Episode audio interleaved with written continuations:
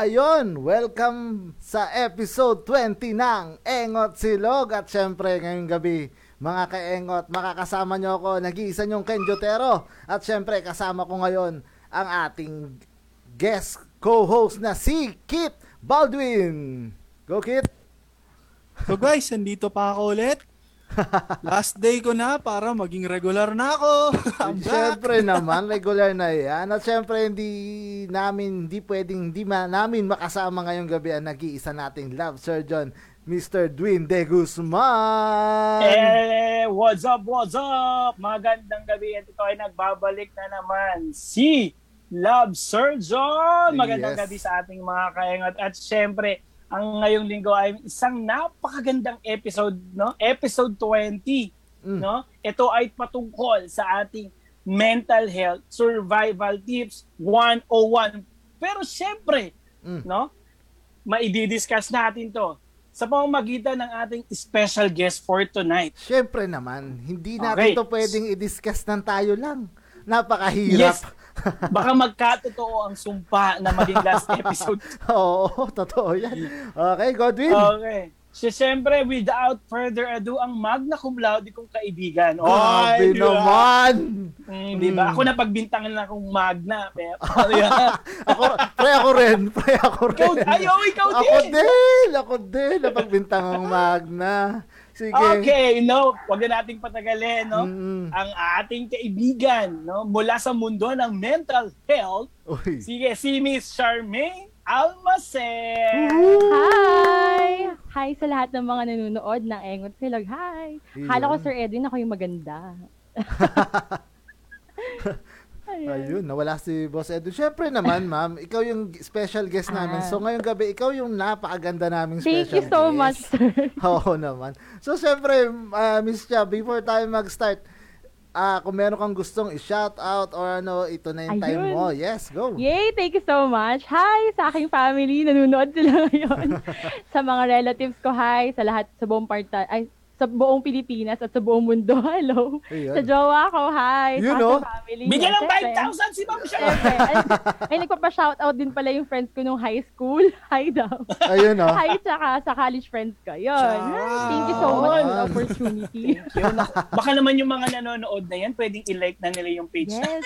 Oo naman. Di lang i-live at pwedeng i-share tong live natin, syempre. Dahil sobrang Yun. dami nating matututunan tonight, guys. So, ano Exactly. pang hinihintay niya? Ayun pala, guys, sa lahat ng nanonood ngayon, ah, yun nga, ang topic natin ngayon regarding sa, anti- sa ating mental health, pwede kayong magtanong sa comment section or kung ayaw nyong makita or ayaw nyong malaman kung ano yung pangalan nyo at meron kayong gustong itanong, pwede kayong mag-directly message sa Engot Silog page. So guys, ah, message nyo kami, pwede namin siya basahin online at hindi namin, kung ayaw nyong pabasa yung name nyo, okay na okay lang, itatago na lang namin kayo sa pangalang friend. Asking for a friend, kumbaga.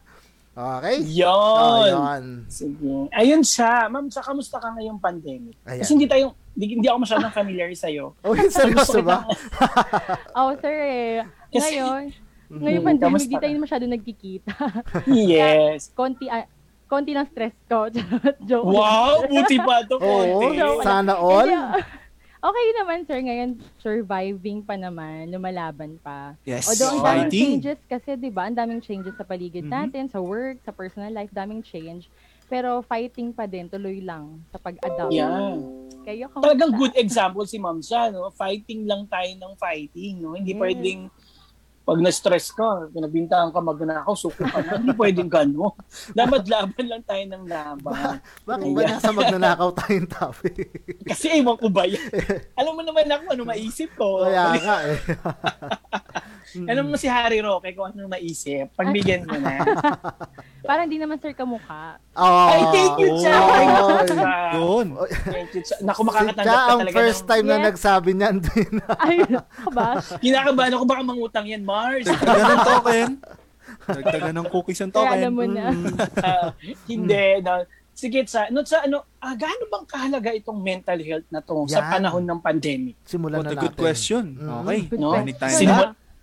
Actually, ano, very important. Kasi di ba ang sabi nga nila, yung mental health daw yung next pandemic, no? Kahit matapos naman itong pandemic natin sa COVID, yung mental health problems ng mga tao na experience nila during the pandemic, magtu- pwedeng magtuloy-tuloy siya.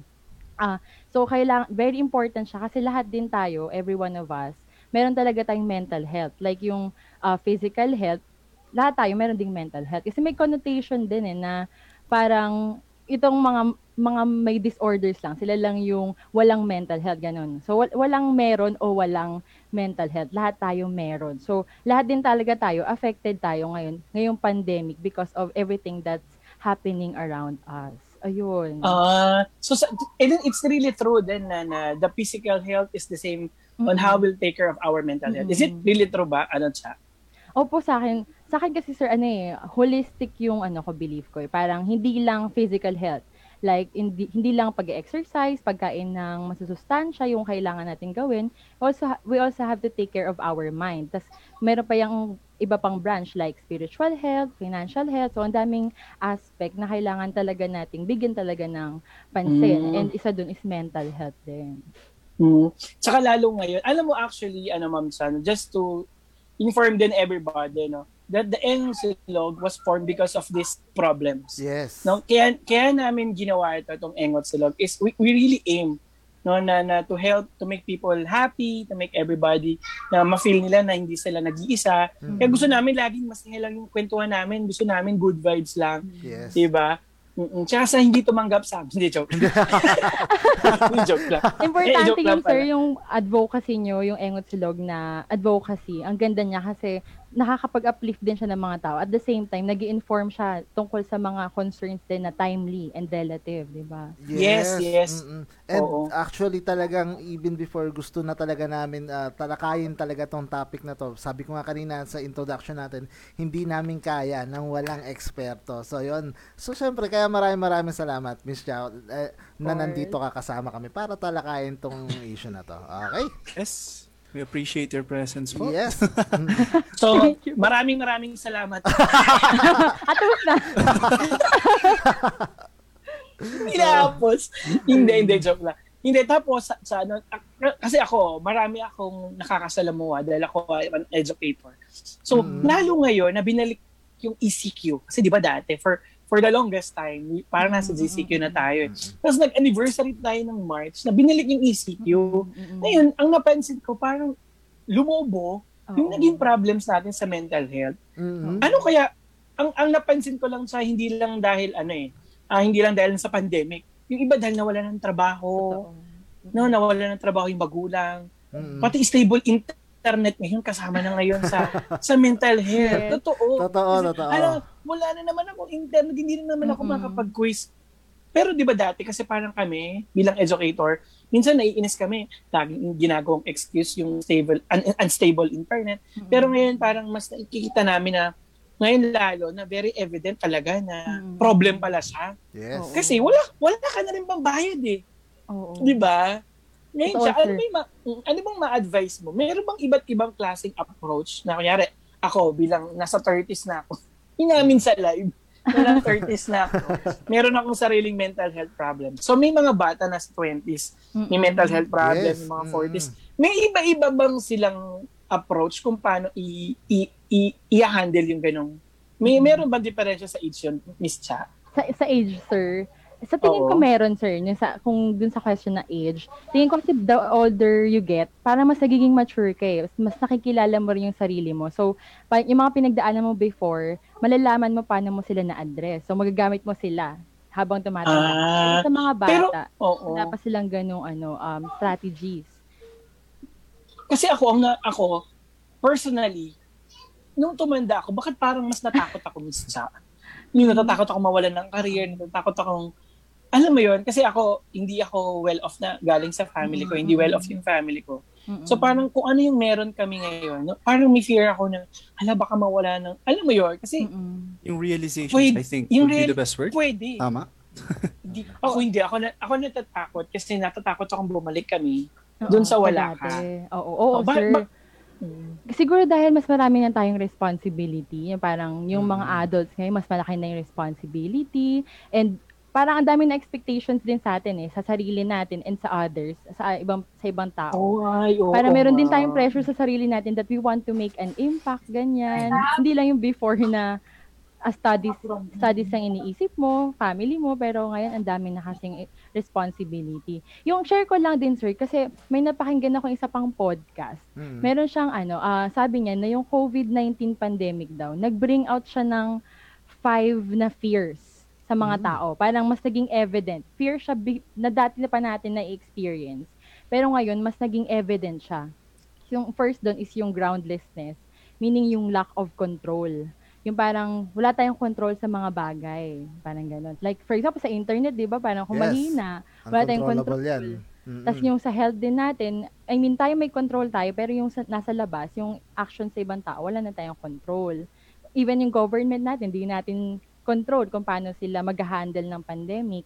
The second dun is yung isolation, fear of being isolated or being alone.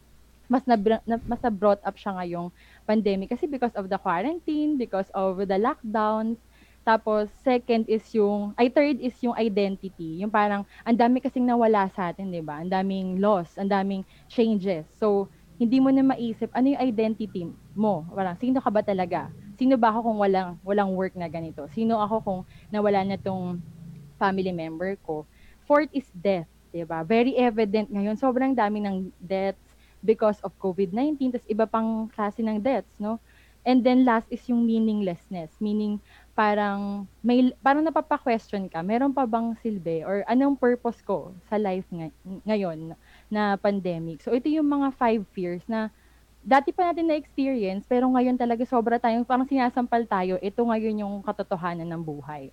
Parang ganun. So tingin ko, it also adds dun sa anxiety, sa feelings, overwhelming feelings ng mga tao ngayon. Yun. Anong thoughts niyo, sir?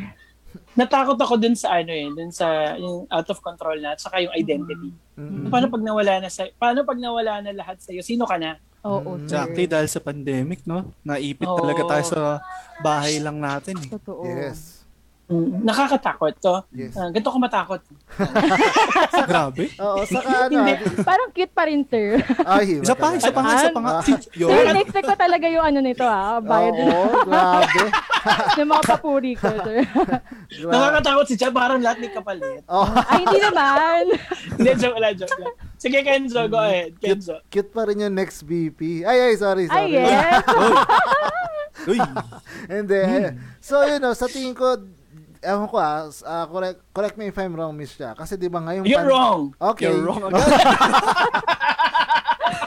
Hindi, kasi ito ah, napansin ko ngayong pandemic kasi nga may napang, napakinggan ko lang sa isang podcast na ah, sa dalawang ah, sa couple, sa isang couple, 'di ba? Nasubok din nitong Oo. pandemic, 'di ba? It's either na mas titibay kayo or Totoo. maghihiwalay kayo, 'di ba? Andun lang andun sa dalawang 'yon. So recently, sunod-sunod eh. Actually, mga mga sikat pa nga actually, mga sikat pa sa social Yun na lang ba? Naghihiwalay. nandito na naman tayo sa pagiging chismoso ko, di ba? Sumasegue na naman Oo, yung gossip, guys. sumisegue na naman yung pagiging gossip boys natin. So, yun. Miss Chia, ano ang epekto nun, lalo ngayon, doon sa mga couples ngayon? Ano epekto nung, uh, sa men- regarding sa mental health nung uh, isang Mga couple? mag-aasawa, Oo, ng mga mag-asawa, ganun. Bakit mas dumadami yung mga, mas marami ang Naghihiwalay. kumpara, kumpara dun sa nagiging mas matibay? Oo, sir. Actually, ang hirap, ang hirap nun sagutin kasi 'di ba merong ano, merong quotes na 'di ba absence makes the heart grow fonder. So, pero Ay, sa tingin explain mo yan, Chan. Hindi Oo na ay, Oo. napag mas malayo kayo sa Engot nga, oh. Engot nga, oh. 'Di ba? Engot, sorry, sorry. Ayun yung absence what ano, ano ba yung ibig sabihin? absence makes the heart grow fonder. Ah, pagka mas malayo kayo sa isa't isa, mas na-appreciate nyo yung qualities, yung mamimiss nyo yung isa't isa eh, 'di ba? Pero siguro, ang hirap nun kasi an- iba-ibang dynamics kasi ng couple.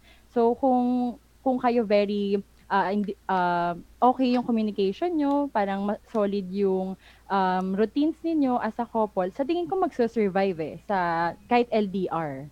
Pero may mga tao rin na hindi sila naniniwala sa LDR. Like pagka hindi pag hindi, hindi mo nakikita or hindi mo nakakasama, may tendency na kung ano yung gawin, ganyan. Ang dami kasing factors nun, sir, pala. Like cheating, ganyan, or may sarili. Di ba? Pag ah, hindi mo nakikita, hindi, ay, pag di mo nakikita, hindi mo alam kung anong ginagawa. Di ba? Parang Ayan na. ganun. Mm. Yan na nga, ba sinasabi ko, Kenjo eh. So, so guys, wa- wa- part 1.1. Parang, ah, ay, parang alam ko na kung sino yun. Ngayon ko lang na-realize. Medyo slow pala. Hindi okay lang yan. Engot naman kami. Ikaw slow lang, kami engot na. Ayun, Hindi. sir. Ayun, napakaganda. Pero- Mm, pero- Rocket. Pero guys, kanina pa natin pinag-uusapan tong ano eh, mental health. eh. Pero hindi na natin natanong eh. Mm. Ano ba talaga ang Itanong mo. mental health? Yan. Para sa iyo, ano ba ang mental Para health? Para akin. alam din ng Mm. viewers natin. Yun, Tsaka kaming mga engot, syempre. Yes. Para sa akin, sir, yung mental health, as I've mentioned, lahat tayo meron nun. Kasi it, com- it, it, it encompasses yung uh, thinking mo, yung thoughts mo, yung emotions mo, and yung behavior mo. Even yung social relationships, kasama rin siya sa mental health. So, di ba parang ang dami niyang ano, ang dami niyang facets na very important sa life ng tao. So, yun, that for me is mental health. Okay. So, Tama. Okay. Okay, 10 out of Tama 10. na. Yes, napakaganda. So, et, so ito, ah, may- ah, kasi ngayon, mainit na mainit, Thank you. meron nag-PM sa akin. So, Oh. asking for a friend tayo. ah. Asking for Okay. a friend. So, Sige. yun nga, bilang nasabi daw ni Love Sir yung kanina yung ano, mawalan ng karir. ah, kasi di naman siya well off. Di ba sabi mo yung kanina, pre? So, yun. Ah, ang tanong niya, kasi sa araw-araw daw, ah, nakakapag-discuss siya na gusto niyang ah, hindi naman mag-resign. Gusto niya lumipat na lumipat na ng ibang team, li- ibang ganun. La, araw-araw daw niya nasasabi nakakwento 'yon. So, ano na ano na ba 'yon? Ah, it's a sign na ba ng depression 'yon or worry or anxiety? Mhm, mhm. Actually, mahirap siya, sabihin. bago mo sagutin, siya, bago mo Sige, sagutin, sir. Yes, yes. hindi ba natin ka-office mate? Sa akin naman sa sa akin naman nag-PM, ikaw, sa akin Edwin. nag-PM. Akala ko ikaw nag- ikaw nagtanong. Palipat ng team. Joke lang. BP, Ah, sige. BP. Actually, ko yung madalas, sir, yung problema na yan sa. Facebook. Ang daming nagsasabi ng ganyan eh. Na, like sa mga. Facebook groups, nagtatanong sila ano yung, ano nang gagawin nila because they are feeling this way, na gustong mag-resign or parang nakaka-affect na sa mental health nila yung uh, work nila. I think ang hirap lang niya i-distinguish kung depression siya or other um, others concern. Pero I think kapag ka ganitong job related, more often than not, ang concern is burnout. If you've heard about it, yung burnout, parang similar din siya ng symptoms sa depression. Although kasi yung depression, meron siyang criteria eh, na kailangang sundin. So, um, pag hindi ka pumasa doon, baka, di ba, um, burnout itong burnout, kahit sino, no, pwede nating ma-feel to. Because, pag, lalo pag uh, nafe-feel natin na hindi tayo appreciated sa work, or parang sobrang overwork ka na, doon mo na pwedeng ma- maramdaman yung ano, yung burnout. So I think yung ngayon din, sobrang burnout ng mga tao kasi lalo yung mga nag-work from home, hindi na kasi alam yung um, boundaries. Boundaries. Yes, yung limits ng personal sa work. So parang pagkatapos mo mag-work, ano na, parang diretso pa ba sa work, OT ka ba, or pahinga na, di ba? Parang may ganun kang dilema. So yun sir, kapag ka may burnout, paano bang pwedeng gawin? Mm-mm. Baka, baka matanong na rin. Yes. Una dyan talaga, I appreciate or I encourage you na to take a rest or talagang to uh, honor your boundaries. Na ako talaga pagka tapos ng 5 o'clock, talagang log out na ako eh. Parang Mm. I try my best na to be um, ma maistorbo ng work related after work. So try to put that um respect to, sa boundaries mo. So, mahirap yun gawin kasi yung iba nagiging ano eh, di ba yun, workaholic. ah. Onda nga ako lagi. eh. Hindi, Ah, di ba? Ako din Sir Honda rin ako lagi. Clip it. Kenjo is on Siguro that. ano, we we love ourselves, tsaka our families, di ba? Yung um sabi nga nila yung yung trabaho mo, hindi ka nila mamimiss once na mag-resign ka o mawala ka, di ba? Worst, mawala ka. Pero yung family mo, yung mga kaibigan mo, significant other mo, sila talaga mamimiss ka nila pagka may something na nangyari sa'yo. Di ba? Mm. Ayun. So, Nakarelate the ba kayo? message talaga no, is to Oo. take care of yourself. lalo, Mm-mm. lalong-lalo na Yes. yun si Kenjo, burnout na yan. Kenjo. So, ibig sabihin kung in, ah, kung sakaling uh, na-feel mo na yung burnout, nag, ah, ganun, what if kunyari nakapag-take ka na ng rest, but pagbalik mo, still Ganun pa nararamdaman, yun pa rin yung nararamdaman mo. Mm. It's a sign na ba? It's a sign na ba? Actually, yun Change nga environment? Eh. Dalawa kasi yan. Dalawa yung nakikita ko rin na answer. Some of the answers, sinasabi nila, sige, parang prioritize your mental health. Resign ka na or magpalipat ka ng team. Pero others naman would um think muna, ano ba yung options ko? May lilipatan na ba ako? Or kung sakaling mag-resign ako, kaya ko ba financially tustusan yung needs ko and ng needs ng family ko? So, d- depende sa situation, pero usually yung dalawa lang na yun. It's either you push through with the resignation, kung ah, kung kaya naman, 'di ba? Sa, sa circumstance Financial. mo kaya, 'di ba? Or to resign pero ah, ready ka rin with the consequences. Kasi, nung kapag you are not financially ready, another mental health problem yan. Yes. Di ba? na? Oo. Magduduktong lang siya. So, tama si Ma'am Sa, no? Kinig na kinig talaga ako. Mm, ako rin pre, actually. Pero- Di ba? Very, Pero would it very help ba? true.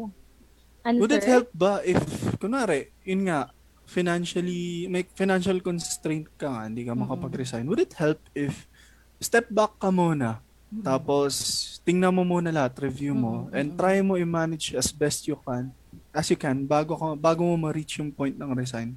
Would it Oo. help? Ganon. I think oo, that's actually Naman. a good ano, good process no na pinag-iisipan mo talaga kasi like adults na tayo, adulting na tayo, hindi lang basta-basta tayo makakapagbitaw eh. Mm-mm. Na, hindi lang tayo makakagawa ng decision basta-basta, di ba? Totoo! Hirap, di ba, adult? Oo. Maraming dapat i-consider before ka alam mo ba, makapag-decide. totoo, alam mo ba, parang meron bang, parang gabi-gabi, nakikinig ako ng kanlungan na kanta. Alam mo yung kanlungan siya? Oo. Noel Cabangon? Oo. Sample nga. Na- Sample nga. Yes! Oh, go. So, Ready? mahal ko ba yung career ko? so, yung bedroom studio Mahal ka din 21, namin. Kanlungan. Kakantahin Bakit, pala. Bakit, Ah, bakit hindi- kanlungan? mo lagi yung Kasi kanlungan? parang when when I heard the song or the, the time the use kasi usually pinap, pinakikinig ko sa gabi before I, Mm. before ako matulog. Parang mas masarap kasi pag naalala mo yung pagkabata mo, wala kang Oo. masyadong iniisip. Oo. Di ba? Parang my god, ang problema ko lang paano ko mahuhuli sa tago-ampong tongka. Oo, di ba? Paano mo tatanggalin yung malaki mong kulangot? Di ba? Ganun lang yung problema mo noon eh. Anong pinaka- daon mo kinabukasan? Oo. Oh, alam mo ang pinakamahirap na ginawa ko sa tanang buhay ko nung bata. Ang Diyos ko yung pagpapatuloy. Ang tagal kong pinag-isipan niya. Sir, naka-apekto ba yun sa mental health mo? Um, yung pagpapatuli? college Grabe ka, ka. no? Tal- Sinamahan ka namin eh. sa MCU ka. Joke mo. Ay, sorry. Joke mo sabihin. Third year college. Oh my!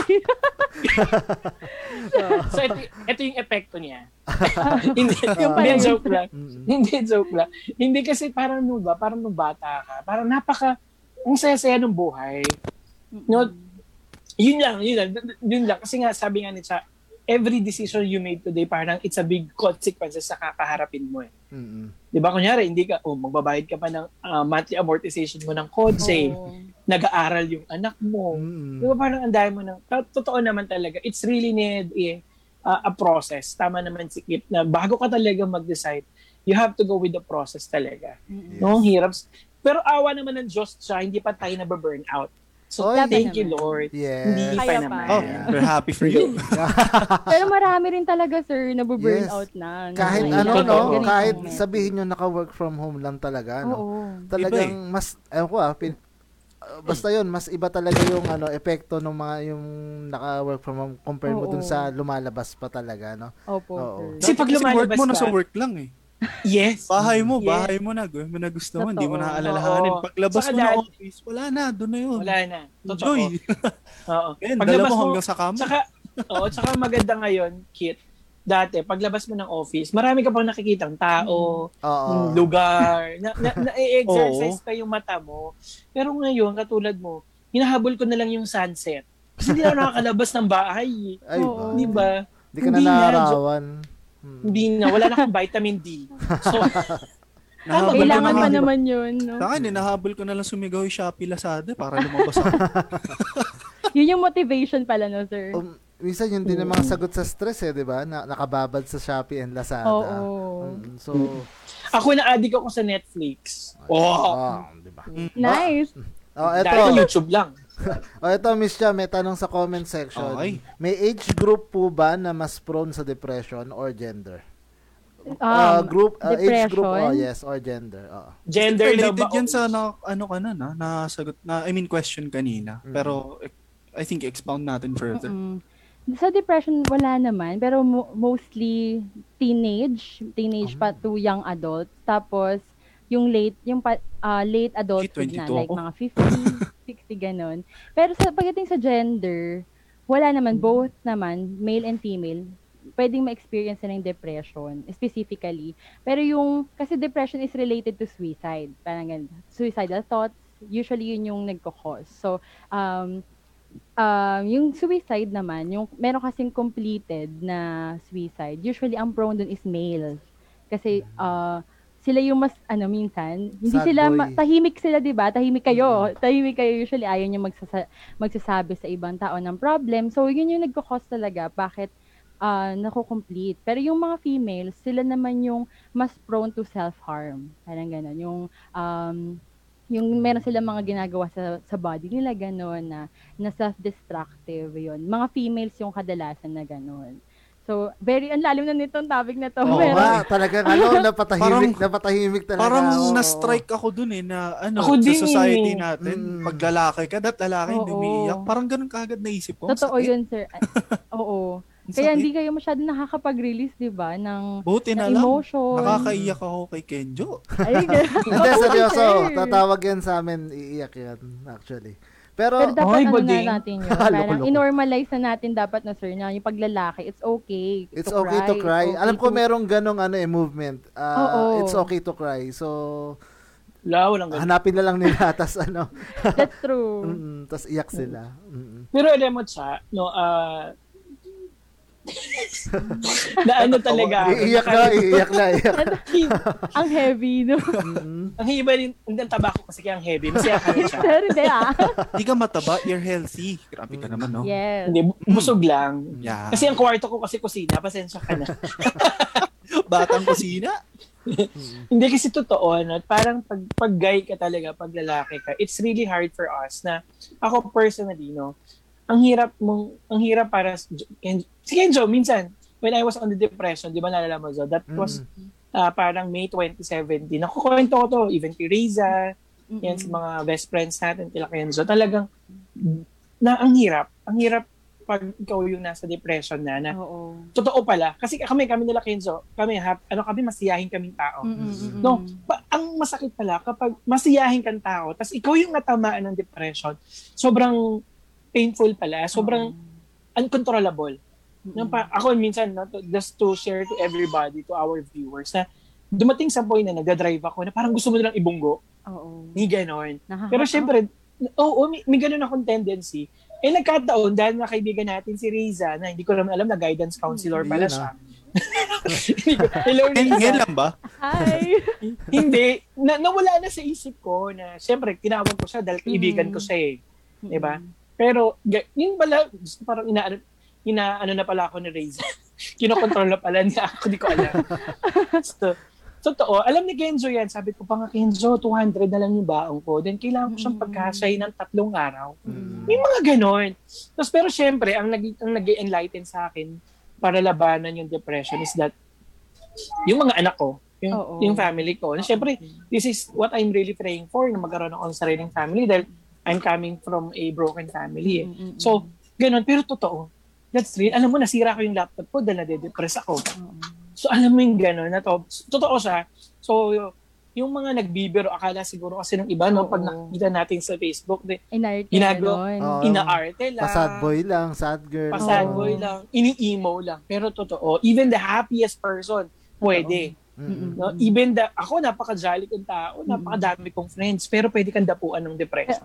Totoo, sir. Yan pa yung isa nakikita kong trend, share ko lang na sa mga tao, sa mga tao na kahit friends or kahit mga clients ko, sinasabi nila na, ma'am, kasi hindi ako ganito, yung parang masayahin talaga ako, ayokong ipakita na mahina ako, lalo sa family ko, ganyan. Totoo. Kasi baka maging burden ako. Ganun yung usual na line. Although I cannot uh, really blame them kasi iba-iba naman tayo ng ano, ng dynamic sa family natin, iba tayo ng relationship with them. Pero I think it's important for us to really understand and acknowledge what we feel. Yung parang, for example, we are really sad. Um, kadalasan, ta- pagkatakpan natin yun na, ah, hindi, okay lang ako. Yun yung nagiging toxic positivity na pagka hindi mo inaamin kung ano talaga nararamdaman mo and you just try to be positive. Yun yung toxic positivity. So that's that's why it's important na talagang acknowledge mo na I'm sad. Ganon. And siguro sad ako dahil sa ganito. Mm. Ganon. Ganon. Yung aminin mo sarili mo. Although ang hirap nun, di ba? Kasi ang hirap maging honest. Minsan, Yes. di ba? Sa naramdaman mo. Mm. Yun. Parang Mm, another totoo. way is escaping the problem. So hanggang sa maipon siya, tapos sa True. sasabog True. Ganon, ka. sir. So, Yun yung mahirap pag sumabog ka. ano rin eh, ah, in relation din kay Love Surgeon. Actually, natry ko na rin magpa-psychiatrist ng EC ko dahil iba din talaga feeling, no? ng work from home. And Oo. to share with you guys na na-diagnose din ako ng, I'm not sure if alam natin lahat to, is acute stress disorder. Yung Mm. specific na nakalagay doon. It's just that dumating din sa point na hindi ko kinaya lahat-lahat ng problema sabay-sabay dumadating. Tapos at this at that point of time hindi rin you would say healthy functioning mind yung meron ako dahil sabay-sabay yung stress but Mm-mm. The worst of it all actually was yung ano eh, maraming nasirang relationships kasi Oo. ano talaga na wala ka sa tamang pag-iisip eh. Yung emotions mo rin, sir. Emotions ma-heighten. sumasabog eh. Oo. Kahit Nakaka-affect simpleng talaga ano sa lang, relationship. mm, kahit mali, maliit na bagay lang, either iiyakan ko na o Irritable. irritable talaga ako. Doon nga nasira ang mga cellphone ko eh. Doon ko nalalabas Mm, eh. mm, mm, Anger ko eh. Mm-mm. Tapos, para sa akin siguro yung worst, second worst sa lahat ng nangyari doon would be yung sleep. Oo. Yan Talagang- usually, sir, no? Sleep deprived ako parang for three months. Hindi ko na nga siya matawag na sleep eh kasi Mm-mm. one to three hours na range. Diba, Idlip lang yun eh. Oo. Diba? Pag may message sa akin si Kip, hindi pa yan natutulog. Lagi ko lang Ay, sasabihin sa kanya, ako. matulog siya. Actually, yun, Yeah. sir, talaga na Ang unang lala. mawala pag nagkakaroon tayo ng problem sa mental health. Like, for example, may mga iba tayong emotions na hindi natin ma-handle. Mauna mawawala dyan sleep, tapos yung hindi ka nakakain, iba parang mawawala yung mga um, pag usual na pag-alaga mo sa sarili mo. Yun. Yun, oo. Tapos, ang kung meron man ako natutunan sa psychiatrist and sa lahat ng friends ko, including Kenjo and lahat sa Engot and everyone outside is that management lang din talaga eh, ng ano may ng sarili mo. Hinga ka muna eh. Step back. Tingnan mo lahat, review mo. Hanggang sa ngayon, pagpahiga na ako, patulog na. Hindi na ako yung lahat ng problema gumagano. Hindi na. Niisip ko na lang gabi-gabi, paano ko pag nanalo ako sa loto? Paano ko gagastos yung 200 million ko? Hindi pa ako maabot sa 50 million, tulog na ako eh. kumbaga, kumbaga ina-attract ko lang yung positivity na. Oo. Kunwari, nanalo ako ng 200 million, bibilang ko ng bahay, yung buong ngayon at silog, bibili itong kami sa isang lugar. Magkakaroon kami ng tree house. so wala, tulog na ako. Ang ganda ng sabi yung- mo, sir. Kumbaga, yung point ko lang is that, yo, Gusto lang yung audiogram niya. ako, gusto ko lang din na audiogram. Eh. Pero to share yung- lang din eh. Kasi siya rin nag-share. Share din ako. Kumbaga, ano lang din. Baka kasi meron tayong mga listeners na may na-experience Nakaka-relate. same kay Mm. Oo. Love Surgeon or sa akin. Ang kaya lang namin masabi is uh, So, seek help naawa na talaga actually. Seek help. Oo. Grabe, naawa ko rin ako eh. kay Kit. Oo, naawa ako sa'yo. Kasi, ang hirap nung hindi ka makatulog. Totoo. Ang hirap nun. Three months. Di ba? Sobra, sobra. Tsaka, tsaka kung merong Nakakasuka na yung findings. ano, yung sleep right? Puyat. Sleep basil, nakakasuka na kahit inumin ko. Pero, Kasi ang ang best Yun. way kasi para makatulog, humanap ka ng kanto, tapos yung tog mo. Huwag Hindi, naman. joke lang. Joke lang. tinry ko yun. Wala nangyari. Nahilo lang ako. Nahilo ka lang. Nahilo Diba? lang ako. Strong. Strong. Pero ang ganda na sinabi ni Sir Kit na pause ka muna. Kasi minsan Step yun yung- back. Oo, step Oo. back. Kasi yun yung usually Hinga. nakakalimutan ng tao na akala nila nalulunod na ng sila go, sa eh. thoughts. Mm. So maganda yung pause. Ka Okay. muna. Kumbaga, pagod ka na sa kalalang mo, pinipilit mo pa rin eh. Oo. Hanggang sa hindi mo na kailangan, nalunod ka na lang. Pero, Yes. one more thing is, ano, siguro hindi siya common sa atin sa Philippines kasi para bang eto eto yun ah kasi usually sa other countries 'di ba pag may problem papatherapist ako Mm-mm. Ah. ako ng psychiatrist ko kasi mm problema ko, hindi ko alam gagawin ko. Sa atin Even hindi. sa mga pinapanood natin, di ba? May ganun talaga eh. Pagdating sa atin, I'm not sure ah, pero from what I've seen so far is that hindi natin kailangan yan, malakas naman tayo, kaya natin to. pero yan, nung na-experience ko na mag na mag-session sa isang psych- psychiatrist, although ang sakit sa bulsa. Pati yung medicines niya, ang sakit sa bulsa. Mm-mm. Ang, ang, ang gaan, enlightening. So sa lahat ng mga nakikinig, kung may nararamdaman kayo, kausapin niyo si Love Surgeon. Totoo. Bigyan kita. Kung wala kayong budget, Financial yun, Kausap, sir, kausap kayo financial. tao at least. at least kausap kayo ng tao. Yes, diba? at kung I-release wa- nyo. Kung wala Ito silang, yung, et, ito yung i-reseta ko sa'yo. at kung wala kayong budget, Ambit. i-comment nyo na lang, free consultation na Oo, to guys. ito, diba? Ayun. Ayun, Pero maganda yung nga. sinabi ni Sir Keith. Hashtag audiogram yan kasi. Ayun, ano yan? Kasi Road to may regularization. stigma. May stigma dito sir sa Philippines na kasi very resilient tayo. Totoo yung Filipino resiliency na Totoo. kaya natin makasurvive pero may times talaga na hindi na natin kaya. We can ask for help. It's either sa family natin or kung um, kailangan talaga sa professional help. And wala namang masama. Lalo yung sa mga students, kung may mga students dito. Uh, make use of the guidance and counseling center nyo, no? Kasi sila yung professional when it comes to mental health. Kasi baka kasi lumabas pa sila, eh, Libre sabi naman. ni Sir Kit, oo, di ba, sabi nga ni Sir Ah. Kit, very pricey. So, you have that privilege, make use of that. Kung kailangan nyo, always reach out to your counselor. Yun. Nakatakot Yes. kasi dahil ako ata youngest dito. Parang feeling ko pag na-guidance eh, lagot eh. Totoo. Ka- tawag kagad magulang eh. Pero Totoo. siguro linawin na lang din natin yun sa mga students kung may nakikinig, no?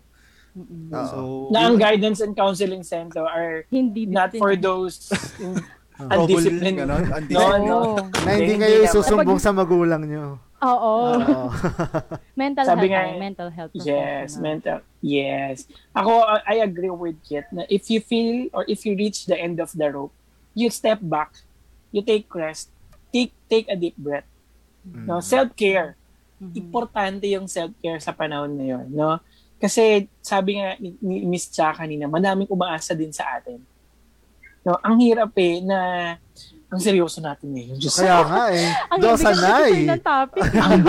Hindi kasi, alam mo, napakahirap ng environment natin. Yes. Pag nakikita natin, ako personally, nakikita natin yung estudyante. Sabi ko nga kay Miss Cha, doon sa team nila, one time, doon sabi ko, may, nag, may nag-chat sa akin, Sir, parang I'm suicidal. Eh, nag-drive ako. I was driving. Oh, I was driving. Ko, Ang konya. Hindi Wow. na Mas tayo pini- seryoso mas ngayon. pin- mas pinili kong malate kesa ah, hindi ko siya ma-entertain. Yes. Kasi kailangan nila ng kausap. Kasi suicidal na eh. Parang into action na siya. So you really have to uh, entertain her. Sabi ko, wait lang, ano tawagan kita, ganyan, ganyan, ganyan. Kumbaga, initially, although I am not professional into giving advices, pero as an educator, kasi we have our skills naman na to take care of them. So ginawa ko yun para at least after ko siya kausapin, sabi ko, oh sige na, punta na tayo dito kay Lamis siya. Ganun, gin- ginawan ko siya. So pero, thank God naman, hindi na siya umabot talaga na pumunta kay Lamis siya kasi nakinig siya sa akin. So may mga problem kasi nga dahil sa bahay nag-aaral, no, nakukumpara sa mga kapatid, nakukumpara sa pinsan, tapos pangat ang internet, hindi nakakapasa. So, samot-sari na yung depression ng bata. So, Tama, it really hurts. it really hurts ng maganda ng ganito. so, totoo naman. So, talaga ngayon, yung mga estudyante natin, sabi nga ni. Cha, uh, it is a privilege. No? So, please take it. No? Hindi lahat nabibigyan. Lalo ngayon, no? hindi hindi sila nilagay dyan para lang ilagay. They have their purpose. No? They have their uh, the, their team to handle this the concerns or cases na makakatulong talaga sa atin. So ako, personally, hindi porket teacher ka, wala kang magiging problema. Hindi porket adults na tayo. Minsan nagkakaroon din ng time na nahihirapan din tayong i-handle. Tingnan mo si Kit, 22 years old lang yan, pero nahihirapan na siyang i-handle. Si Kenzo, 38 One. na yan. Ah, ah, tw- hindi, 23 lang yan. Grabe. Yun. 20. So ako po 23 lang? yung So ako lang po yung mamon sa live na nasa 30s na buhok. Ako lang po yung honest. Kahit sabi ni Miss Cha, mahirap maging Oo. honest. Ako lang po yung honest.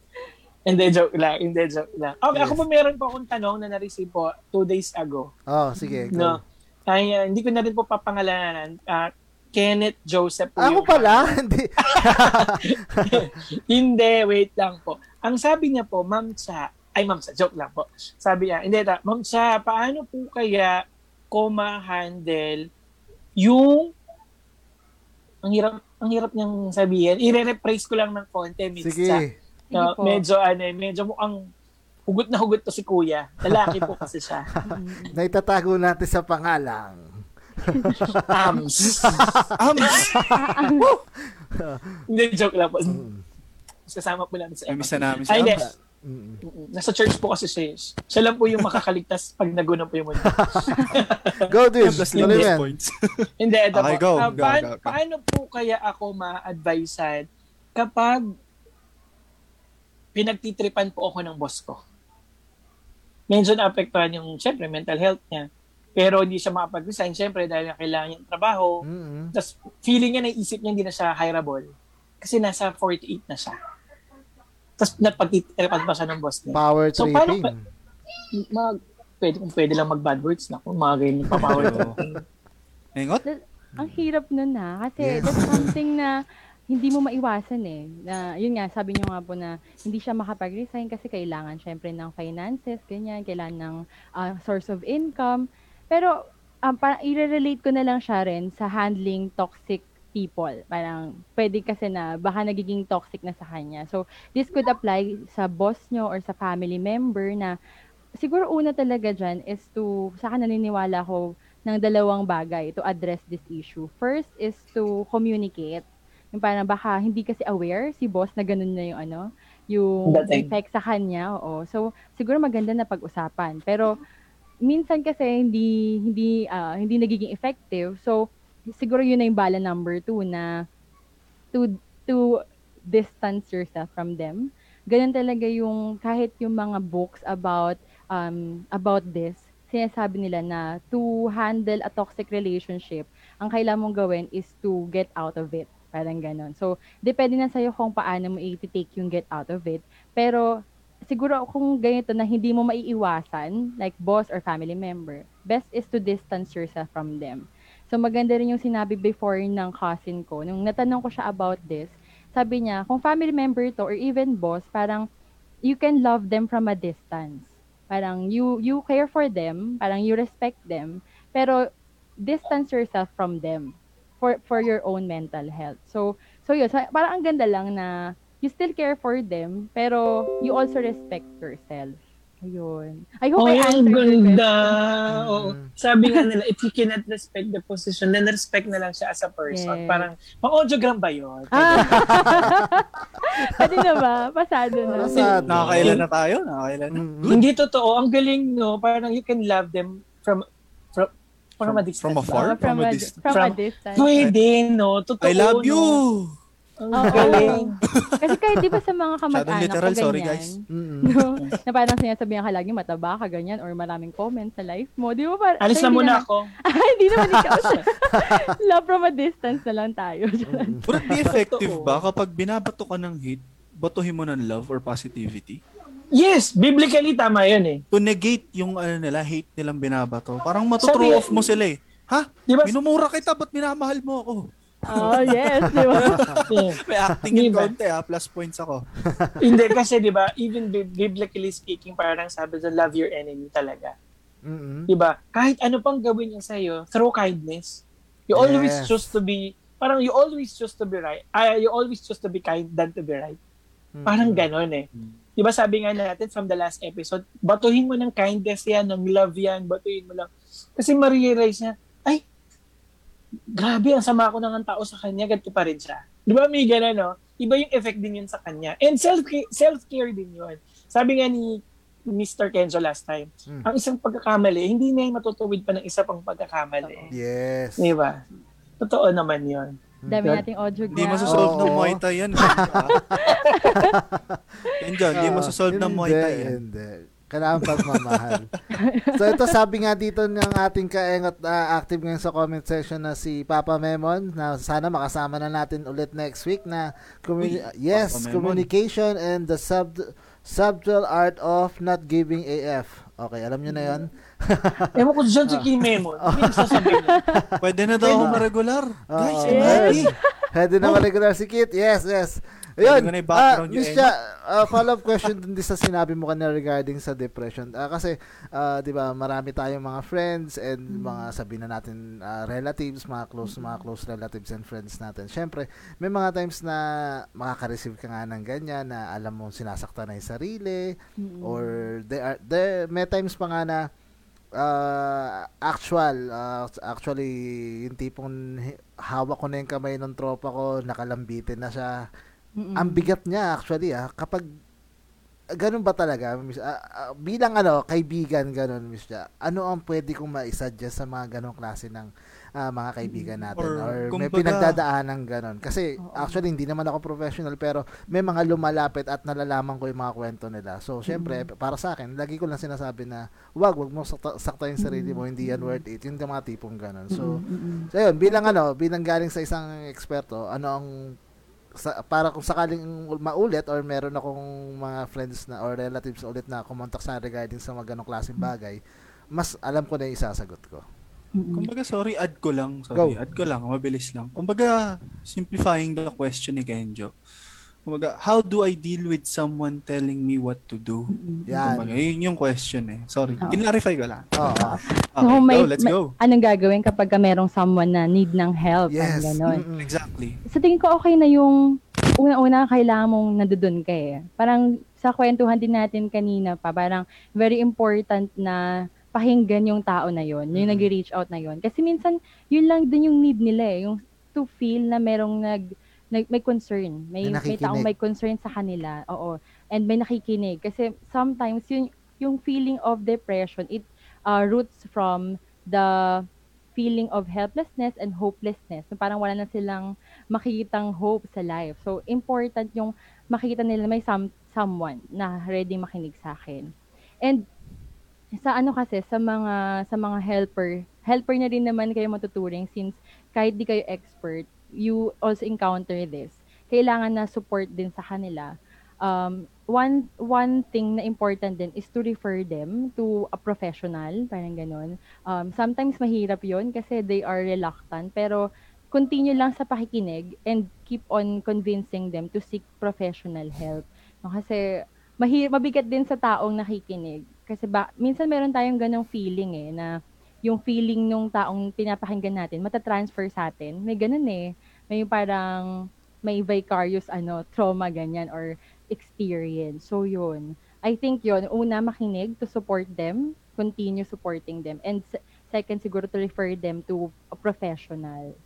It's very fruitful. So, Napakaganda. So, ano lang talaga, no, Miss Cha? Simpleng pangangamusta. Oo, yes. Malaking Oo. bagay na at malaking tulong na sa kanila. kung naalala nyo sa last episode natin, Oo. simpleng pangangamusta lang. Mm-mm. At syempre, feeling ko that pasikatin natin dito, ano, yung hashtag be like the love surgeon. eh. Bigay ng time eh, di ba? Mm. Di ba, alay nang mali. Oo, Yes. ayun. So sobrang tama Bigyan din ng talaga time. nung ano, ginawa Diba? ni Love Surgeon dun sa uh, kinuwento niya. Hashtag be like the love surgeon. Nakaka-create na ng impact, di ba, sa tao. Saka ano, siguro ah, ah, based on the experience lang din, no, masarap din masabihan na yung, ti- yung tipong gumaan yung loob niya kasi Oo. nasabi niya sa'yo lahat. So, para sa akin, ah, malaking tulong na yon at ano na talaga. At ayun, para sa akin talagang ah, hanggat maaari, hanggat kaya kong kamustahin, kakamustahin natin. So, yun, eh, at least yun, sabi nga ni Miss Cha, continuous lang sa pakikinig. At wag mong bitawan kasi ano rin eh, bilang ikaw yung tinatawag mo, sabi ni Miss Chana helper, sa, sasaluhin mo rin yung negativity na ano eh, binabato niya sa'yo eh. So, dapat medyo, ayun ko, para sa akin, no, bilang helper, dapat medyo malakas-lakas ka rin, di ba? O, yun. May inaalagaan mo rin yung sarili mo. You Oo. take self-care talaga. Yes. So Ayun. parang how can you take care of someone kung, Kung di hindi mo kaya. alagaan sarili mo? True. Yun. Oh, Jogram, ba't ka nagsalita? Ang Hindi dami dami, na. Ayang. Alam mo nga, Yeah, actually nga, may ma- totoo yan na kailangan kapag may maganda yung kinakamusta. Ako nga na-experience ko, na, na, naranasan ko nga din na yung walang-wala ka.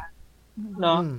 Yung, kasi ako, may, may time kami sa family namin when my mom na na-hospital, we need 800,000. So, syempre, hingan mo ng tulong si ganito, nagbigay ng ganito. hindi man niya mabigay yung 800,000. Pero alam mo ang natutunan ko doon, nung ikaw naman yung meron. So may, Dwayne, pautang naman ako ng 5,000.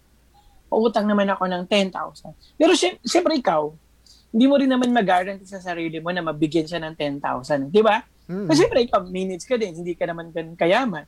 So ang ginagawa ko, from what I have uh, learned, is that bibigyan ko ng 2,000 or mabibigyan ko ng 1,000 para at least maramdaman niya na meron tumutulong sa'yo. Na there is someone na meron kang makakapitan. Kasi, ay, buti pa si Edwin kahit hindi kami nakikita. Di ba, alam mo yung ganong feeling? Yun yung natutunan ko. Kasi ang hirap ng wala. Ang hirap ng walang-wala ka. So, yun lang, yun lang yung ginagawa ko na help in a very small amount. Sa akin kasi, a little achievement is a big achievement for them.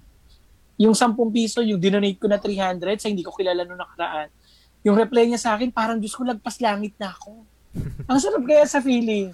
Kasi parang nag-PM siya. Siyempre, nasa message request. Nakita ko po na nag-donate po kayo, ganyan, ganyan, ganyan, ganyan.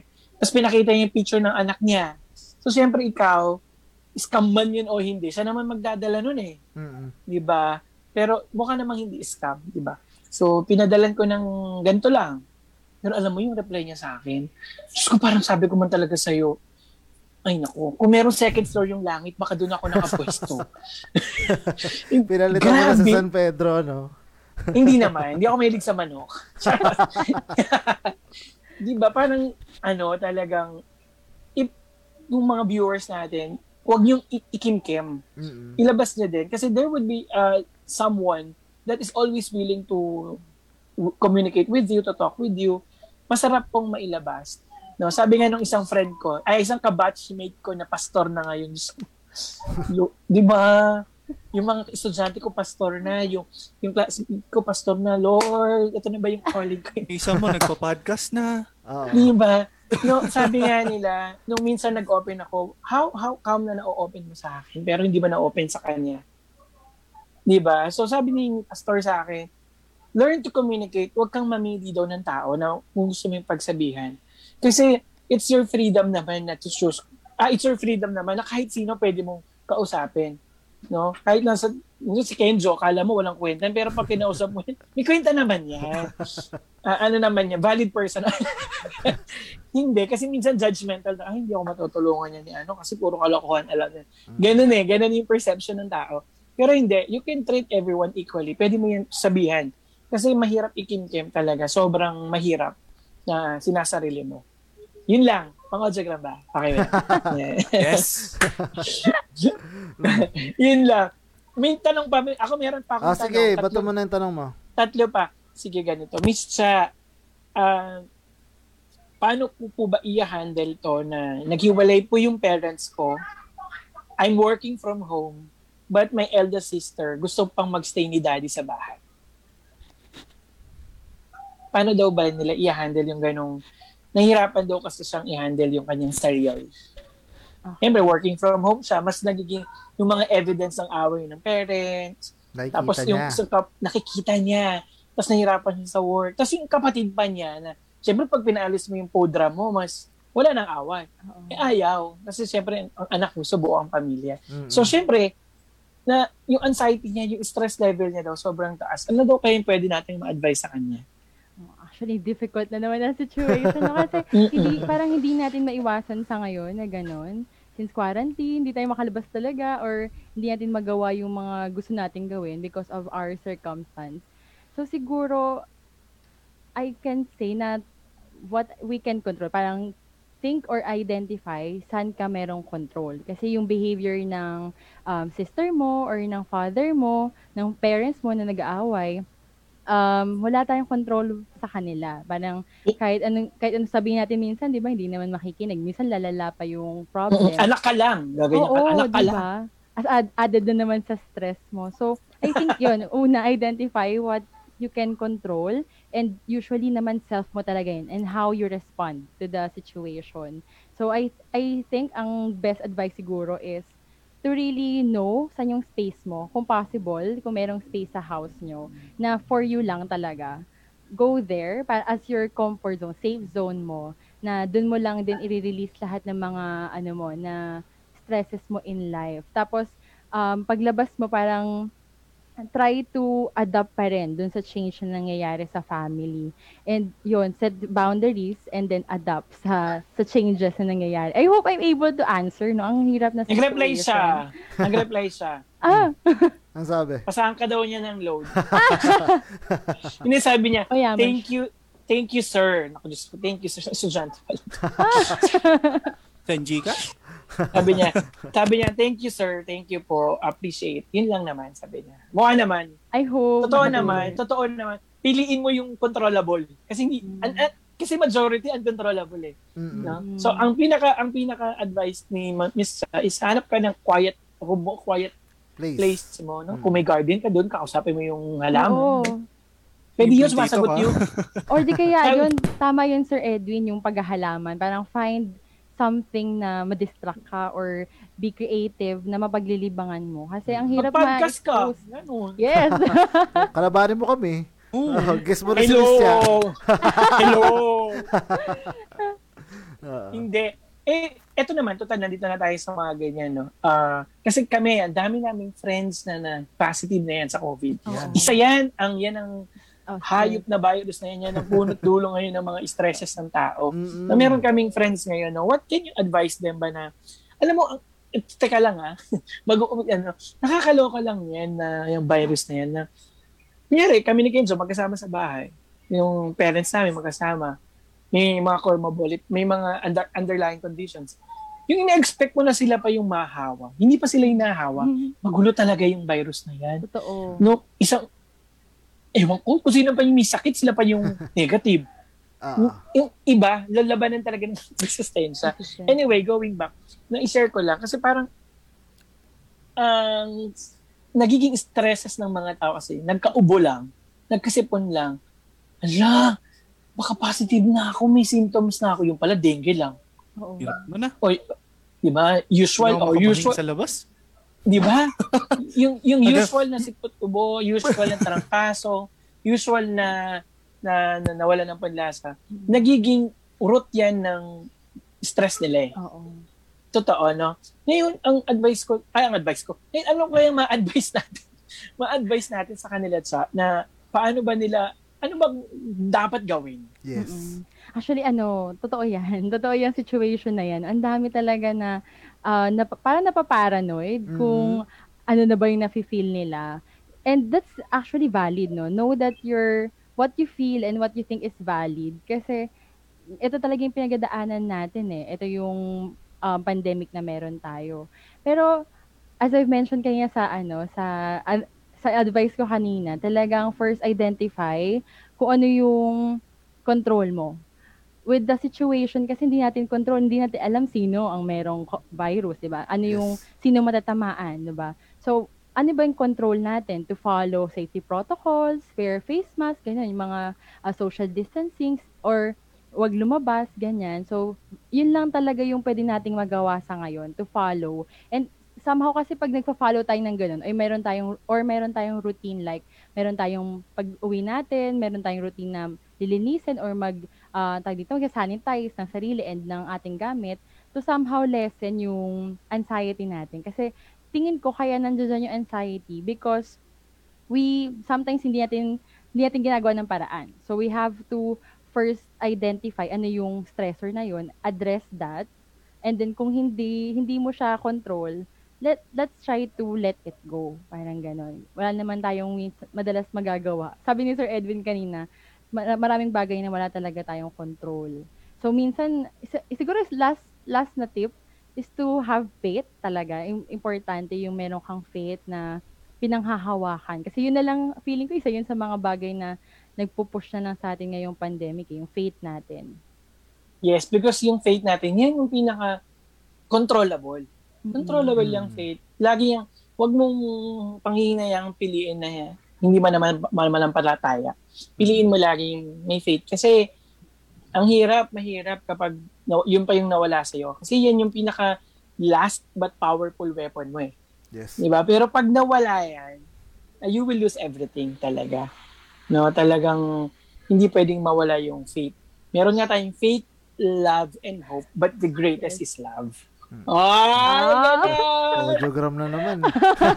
pero, Ilan na yan? Pangilan na yan? pero Miss Yano, kasi ah, meron akong ah, talagang close relative na tinamaan ng COVID before. Then talagang ang bigat no, ang hirap na makakatanggap ako ng tawag na alam mo yung namamaalam na. Oo. Pero Ala, pero ano eh ah, tawag dito, ah, though mild naman siya. Pero 'di ba, dumadating talaga sa point nila. Feeling ko isa talaga sa nagpapabaksak ah talagang kumukuha ng buhay yung anxiety or depression na nararamdaman ng isang COVID positive eh. So ah, ah, paano ba natin sila mapapa ano na wag mong isipin niya kasi talagang nagpapabig dagdag bigat pa yun at feeling ko nagpapalala pa ng COVID nila eh. Feeling ko Oo. yun, yun Totoo, yung sa akin. totoo. So, yung paano ba ma-uplift yung spirit oo, nila. Yes. Kasi yun. biruin mo, sabi nga ni Kenzo, mild lang. Yes. Eh, paano ba yung mga severe? Severe, yes. Yun nga. Kasi actually, ang hirap makabasa ng text or marinig sa phone mo na ah, ikaw nang bahala sa mga ganito, sa ganyan, wag mo silang pabayaan. Sabi ko, ah, the fuck, sabi ko, ah, ano ka ba? Yung tipong gano'n. Kasi miski ikaw, ma-stress ka sa naririnig mo eh. Di ba? Oo. Parang dyan ba papasok ano? Correct me if I'm wrong, Miss Chana. The mind You're is wrong. very... Okay, I'm wrong! Basher, manood kayo. So correct me if I'm wrong. Uh, di ba the mind is very powerful. You can control if... Kumbaga, kung merong kang ano, kung merong power yung... Pero kung, sorry. May power yung mind mo na kung salain ano yung dapat mong isipin, positive, negative. Kumbaga, once sa walang ka ng control, doon lang nagsiset in yung mga problems na sabay-sabay pumapasok mo. So, parang doon pumapasok nga yung strength of the mind pero pag nawalan ka ng control, it's boom. That's true, No. that's true. Importante yun, Sir Kit, yung sinabi mo na kasi pag nagkasakit tayo eh, lalo pa ngayong pandemic, ang dami kasing fears, yung nabanggit kong fears kanina, ma-isolate ka, hindi mo alam kung magkano gagastos mo sa ospital, no? Ang daming worries. So, yung nabanggit kanina ni Sir Kenjo na nag-text na namamaalam, siguro ang tingin ko doon is that's her or his way to cope with the situation na aba, eh, parang na na accept niya na rin na baka may possibility na pwede siyang ah, mawala or ano limited lang yung life. So to cope, sinasabi niya na na parang ina, inaasa niya na or Mm. binibigyan niya na yung responsibility na hawak niya sa mga taong trusted niya. Mm. Para somehow mayroon siyang peace of mind na kahit anong mangyari, may sasalo, parang ganon. So tingin ko coping niya yon. Yan yung sinabi kanina ni Sir Kit na it mind natin very powerful. That's true. Kasi um, tayo magfi-filter eh ng ng thoughts na i- i-entertain natin or ano yung paniniwalaan natin. And sometimes I believe meron tayong inner critic or meron talaga tayong negative side sa ano natin, sa brain natin na pinapa-worry tayo, parang pinapalungkot tayo. So we re- we really have to identify this voice. Ano ba yung sinasabi niya? And to reframe yung mind na tama ba itong sinasabi niya or totoo ba itong sinasabi niya. And nasa sayo na yung kung ano yung magiging response mo. Yun. So, you have to reframe your mindset pagdating sa mga ganitong ah, situation for you to avoid overthinking. Okay. Yun. Napakaganda. or siguro don't natin. listen or siguro don't listen to it at all, no? Yung negative Mm-mm. voice na yun. Oo. Although to Totoo. some ang hirap nun kasi minsan namimix na na akala nila totoo na yon pero we have to really ano eh really identify. Parang hindi lang emotions natin. Isipin talaga natin yung evidences. Paano nasabi na totoo to paano nasabing hindi. And sa akin pala personally what helps me kasi I used to be an overthinker. Until now naman parang worrier din talaga ako. Lalo ngayong pandemic. Pero what helps me is to focus dun sa kung ano nangyayari sa present kasi I realize na yung worrying, yun yung palagi mong iniisip yung mangyayari sa future. Parang Mhm. nakafocus ka sa future. Overthinking naman, lahat yun eh, parang negative na nangyari before, yung mga past experiences mo or pwede mangyari in the future, sakop niya. So, past and fu- future, wala tayong control na doon, pero sa present, doon tayo may control. So, we have to focus sa kung ano nangyayari ngayon. So, may mga grounding exercises na pwede silang mas- ma-search online, pwede nilang i-practice. Like yung kanina pa nating nababanggit, yung deep breathing, Mm. yung taking a pause, yun very important yun to uh, make yourself grounded. Ayun. Seryoso talaga natin ngayon. Oo. Pero Alam mo, napakaganda, sana- napakaganda. Yan, yan. Oo. Okay, ano, Ma- ano yan? Ma-connect ko lang sa Mm. overthinking is synonyms of worrying. Mm-mm. Then worrying would only exaggerate your pro- your problem. True. Worrying would only uh, would not solve your problem. So stop worrying. Mm-mm. 'Di ba? Kasi wala namang wala eh. Walang masosolve, walang Totoo. mangyayari. Oo. Okay? Kaya sabi ni Miss Cha, you focus doon sa present. Yan kasi controllable eh. Mm-mm. Yan yung meron ka eh. Yung future, maraming Wala pwedeng mangyari. Wala eh. And kahit sa, sa dami ng pwedeng mangyari, hindi mo alam kung ano yung pwedeng mangyari doon sa'yo. So you have to enjoy your life to the fullest para no regrets ka. Kaya nga ako nag-podcast eh. Kaya ako nga Yes. tinry eh. Mhm. Di ba, Oo. sir, you, rem- you remember we have a one night, uh, isang madaling araw conversation sa, you remember that one? Yeah. Na gusto ko Oo, i-try lahat? Di ba remember? Mm-mm. Para wala kang regret sa buhay mo na, ay, sayang, hindi ko nagawa. Mm-mm. So you you- you enjoy your life to the fullest. Basta sa, yung basta sa, syempre, yung wala kang matatapakan ng ibang tao. Mhm. Diba? Syempre doon lang. Basta i-enjoy mo lang what you have. Enjoy mo kung anong meron ka. Diba? Yun lang. Yun, ang ganda na Ah. sinabi ni Sir Edwin na stop Aha. worrying. Kasi yung worrying pattern siya eh. Paikot-ikot siya. Tapos nag-uugat-ugat na siya. Yung parang isang Mhm. thought lang, pero may maisip ka, what if, what if, what if, puro what if. Hanggang sa nalunod ka na sa emotion and thoughts mo. So, very important talaga yung stop mo yung pattern. Once na ma-identify mo na, ah, wait, nag-overthink na ako, I have to stop. Tapos focus ka sa ngayon. Yes. Yun, it can help you to to make yourself grounded nga. Yun. Yeah. Makarelate lang kayo dyan. Naalala mo yung mga nagbe-break pa tayo? Mm. 15 minutes, 1 hour, kukwentuhan tayo. 15 minutes lang ba? Pero siguro, instead of focusing on what you can't fix, focus on what you can fix, di ba? Mm. Audiogram. ang galing, ang galing. Ayun. parang, Oo. Dwayne, may question ka pa? Gitero din. parang hindi na tama yung engot silog, sir. Parang Oy. nakikita ko very smart, very witty. Kaya, Oo, ah. kaya ka kami nagdadagdag Witty na nagdadagdag eh. Nakatanggal yung gossip boys muna. eh. Oo. Iba kami ngayon. Eto, meron pa akong isang asking for a friend. So, medyo matindi. Ito na yung, uh, can a death of loved one cause PTSD? Bago kayo Hmm. continue, ano po ba muna ang PTSD? Ah, that. post-traumatic stress disorder. Ayun. And ah with my field kasi ang sakop ko lang talaga, although natatakal yung abnormal psychology, kasi part na to ng abnormal psychology. Although I do not expert, parang hindi ko siya masyado expertise. Pero as I've, uh, as, kung anong paghahalap ko sa PTSD or sa trauma, trauma means wound. Parang meron kang scar. So, siguro, may mga people na nakaka-get over na dun sa trauma na yon isa, parang merong mga ginawa to heal that. Pero may mga tao na hindi nila naa-attendan or hindi nila naasikaso yung wound na yon kaya naglilinger ng matagal na panahon. Parang ganun. So like, I think like physical health, um, pag may sugat tayo, di ba, um, what, what do we do? Binibigyan natin ng gamot or nilalagyan natin gamot, in, in, ano natin, ina-attendan natin. Pero when, whenever we have trauma or yung wound emotionally, psychologically, what do we do minsan? May mga tao na unhealthy yung coping nila, kaya pinababa nila lalo yung feeling nila eh, or yung sarili nila. Like, hindi ko kaya to, ganyan, or hindi, wala akong skills na makayanan to. May mga ganong thoughts na hindi nakakatulong sa pag-heal ng trauma.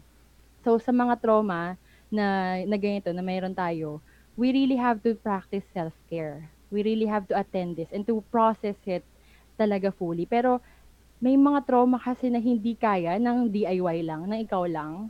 So, re- you really have to seek for, for professional help. Kasi, as what Sir Kit mentioned, it could really help you process. Kasi baka may mga question or merong part sa session na ma-address mo yung mga wounds na dati hindi mo na-address. So, ganon. So, very important talaga yung professional help. Okay. Mm-mm. Ito ah, Sure. ko- iko-continue Oh, ko lang, iko-continue ko Okay, lang go. yung question, Sige, go, yung go, go. ano, si asking for a friend. So ayan. Ah, okay, yun nga. Can a death of loved one cause PTSD? Sabi niya, I think I have PTS I, I have PTSD. Does it go away on its own or therapy is needed? Symptoms, uh, disturbed sleep, flashbacks, uh, easily startled, startled, and sabi niya nakakapanood daw siya before ng suspense movies, ngayon hindi na. Mm-mm. And heart always racing. Sounds Ke- painful. ah. Sabi niya, can't be left alone in the house, can hear sounds. Pero may naisip lang ako pala doon, death of a loved one. Yes. So, siguro um, PTSD, possible, pero usually nakikita yung PS, PTSD pag may mga disaster or lindol, yung mga ganon. Mm-mm. Tapos yung naka-experience tayo ng ganon, doon nakikita. Pero with the death, siguro I can associate it more to grief. Kasi di ba yung grief, um, sa ngayon we are experiencing collective grief. Parang ang daming, ang dami kasing nawala sa atin. Yes. No? Mm-mm. whenever someone dies, we experience grief. Tapos, sa atin ngayon, paano tayo nakaka-experience ng grief, ang daming nawala sa atin. Like, normal nating buhay before. Nakakalabas tayo before, ganyan. Ngayon, hindi na. So, may mga tao tayo. Yung safety natin, yung health natin, at danger siya, no? So, yung, yung sense of safety, wala na rin. So, we may be grieving sa loss ng mga to. So, yung, um, yung grieve, meron siyang, ano eh, meron siyang mga feelings under it. Yung damdan. Like, denial, pwedeng stages to ng grief. Na denial, anger, bargaining, depression, and then acceptance. So, minsan may mga tao na diretso na acceptance, mabilis maka-accept. May mga tao na pagdadaanan bawat steps, bawat stages. Meron naman tatawid, ganyan. Or pwede rin bumalik-balik. No? Depende talaga. So, it's really important for that this person to process yung emotions mo. And kung hindi kaya individually, I suggest really to seek help. Kasi it Mm. would really help you. Okay. Ayun. Para ah, malaman talaga eh, yung result eh, kung anong nararamdaman niya. Oo, Yes. kasi hindi natin And mapinpoint. share ko lang din actually. Wait eh, lang? Kit. Nung- Ito lang, may follow-up. May Eh, number two question kasi siya. Joe, Para go lang, go lang. Ayan. Sabi niya, oo, I have trouble sleeping. Any tips? Yun lang daw. Ka- current routine niya, lights on, then nagpipray siya, and listen to music. So, any tips para ah, sa pagtulog niya? Ah, Pag- Para sleep tight. Yes. Oo, Oh, it will difficult din talaga yan, no? Kasi Mm-mm. I think it boils down sa routine. Yung parang you really have to condition yourself na pag ah, ganitong oras, you, you try to sleep na. Kahit na hindi ka makatulog, at least rested ka na. Kasi feeling ko ay it will come eh. It will come naman. And then when you notice, I think one of the things na nagpapa nagpapagising sa atin kahit gabi na is yung pag-iisip. Mm-mm. Parang try na as much as possible to um, meditate, like, like focus lang sa fo- sa present. And when you see or notice yourself nga na overthinking, try to stop it kasi hindi ka talaga makakatulog. Abutin ka na ng umaga. So it it's really difficult. So routine and also Mhm. being mindful of the present. Ayun. Yun, kayo po ba? Si Sir May Kid, next baka- question. Ay, ah, Ah. sorry. Meron din Go, kasi ako ma-add doon. Coming from that experience. ah sa akin, suggestion ko dyan sa friend natin is ah, mag-set ka talaga ng time na matutulog ka. Like for example, Mm, hindi sabi 9, naman kanina. 9 p.m., 10 Mm. p.m. Mm. Dapat stricto pagdating ng oras yan dapat natutulog ka na, patulog ka na and sa akin advice ko is dati kasi gusto ko rin lights on eh pero hindi ko alam na may psychological effect Oo. din pala yung kapag lights on. Oo, feeling natin Simula nung pa. pinatay ko yung ilaw, tapos sinara ko yung bintana, nilagyan ko ng black na kortina, madilim, Mm-mm. nakakatulong siya makatulog, Oo. tas at peace. Tas, yun last is yung, eto natutunan ko lang to sa isang health session sa office eh.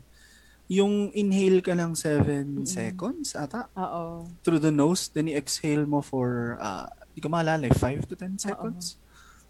Siguro, hindi ka pa nakakabilang ng 10 times mong gagawin yun, nakatulog ka na eh. Mm-mm. From what I've experienced eh. Mm-mm. Pero ang pinakamahalaga din is yung condition mo yung mind mo na matutulog ka na wala ka nang iisipin.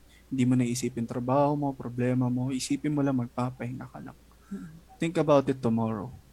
It Kung really nagchat-chat si takes- Kenjo, bukas ka na. Tutulog na ako. Oh, totoo yung detoxing sa phone kasi 'di ba nakakapekto din talaga yung Yes. blue, Phone. Blu-ray. Oo. So importante talaga yung may ganong kang routine. Actually, may eye care yung phone yun. Add ko lang. Buksan niyo yung eye care kung gusto yung mag-phone ng patulog na. Para yung blue, ah, okay, light niya maiba. Or patay, patayin nyo na lang yung wifi para, di ba? Kasi Tomorrow na lahat, di Tomorrow ba? na lahat, oo. Pero suggested ata is I think 30 minutes to an hour bago Oo. ka matulog. Wala ka ng cellphone or gadgets Oo. or TV. Dapat babasa ka na lang ng books or nagko-condition ka na lang matulog, Matulog, meditating. So yun. Pero it will take practice ha, itong ginagawa namin. Si, si, si Sir Kit siguro talagang tagal to bago nagawa to. Mm. So, you also Isang have to taon? be patient sa sarili mo. Taon no? ata. Hindi madaling gawin, pero continue lang, continue. Find what works for you. Naka-follow ako sa turo ni Kenjo. Five hours, yun ang tulog. Inap ko lang. Six hours na yung akin. Nice! Ayun. So, share, Sabi nga, pwede- find what is Ha? controllable. Ganun din. Find what is controllable. Share-. Like, Ken, Kenjo, may share din ako dyan sa friend mo. Ah, oh, sige. Kasi, di ba, kanina pa din natin nababanggit or natanong niya na dapat ba na mag-seek na ako ng therapy? Mm. Para sa akin, base sa mga narinig ko, it's a big yes. Ano ba naman ang paggastos mo ng 1.5, 2K kung makakatulog ka na maayos? Share ko lang sa'yo kung sino ka ma'am friend ah. Yes. Nung nag-ano ako, nung nag-psychiatrist ako, for one month, walang problemang makakapagpaiyak sa akin. Nakangiti lang ako magdamag. eh. Easy. Pero may binigay din kasi sa akin medications at the time to help. Na Kailangan talaga ng special psychiatrist note. Tinawagan pa nga siya ng ano eh, pharmacist ng mercury drug eh. Pero, after nun kasi, itetest din ng psychiatrist yung kung kaya mo ng without the Without, medicines. Mm-mm. Eh, from my, in my case kasi, hindi na ako naka-follow up dahil, yun nga, ECQ, ECQ, MECQ. Pahigpit ng pahigpit yung mga scheduling sa ano hospitals. Kaya, in-apply ko na lang kahit papaano yung mga natutunan ko dun sa one session na yun. Plus, yung mga natutunan ko sa friends and church friends. Tapos, one last bit of advice, or siguro sharing pala, hindi advice, sharing. Nung nandun na ako sa psychiatrist, isa lang tinanong niya eh. Sagot ko, gumanon ganon eh. Tapos nung natapos na ako magsalita, hmm, sabi, ito, natawa nga ako. eh. Sabi niya, hmm, alam mo ba, isa lang tinanong ko sa'yo. o nga, no? Gumanon ganon na ako. Tapos hanggang sa na-identify niya ultimately ano yung problem ko at paano mare-resolve. Tagal din, one hour. Kaya, yun, para sa akin, it's a big yes. Punta ka ng psychiatrist. Kung di mo kaya, meron dyan telemedicine. Oo. Although, depende yung prices ah. Kaya mo na yan. Ayun. Hindi dapat sinabi mo dun sa, dun sa doktor mo. Di ba? Isa lang tinanong niya. Mm. Ang damong kinuda. Sabi Dok, gusto ko po ng... Dahil sinabi, gusto ko po kasi mga audiogram. Ano? Taki pagkwento lang ako kay Doc nun eh. Ah, Naka-live pala kayo, Isang no? oras. Kalive Ang pala. dami ko sinabi. Hindi ko, rin Sabi na, nga ng, hindi ko rin alam. Lumabas lang. Parang na-console talaga. ako sa fact na meron akong expert kausap at yung ear niya talagang open na open. Hindi siya nagbabat in or anything. Inantay sensitive niya lang sila ako dyan magtapos. eh.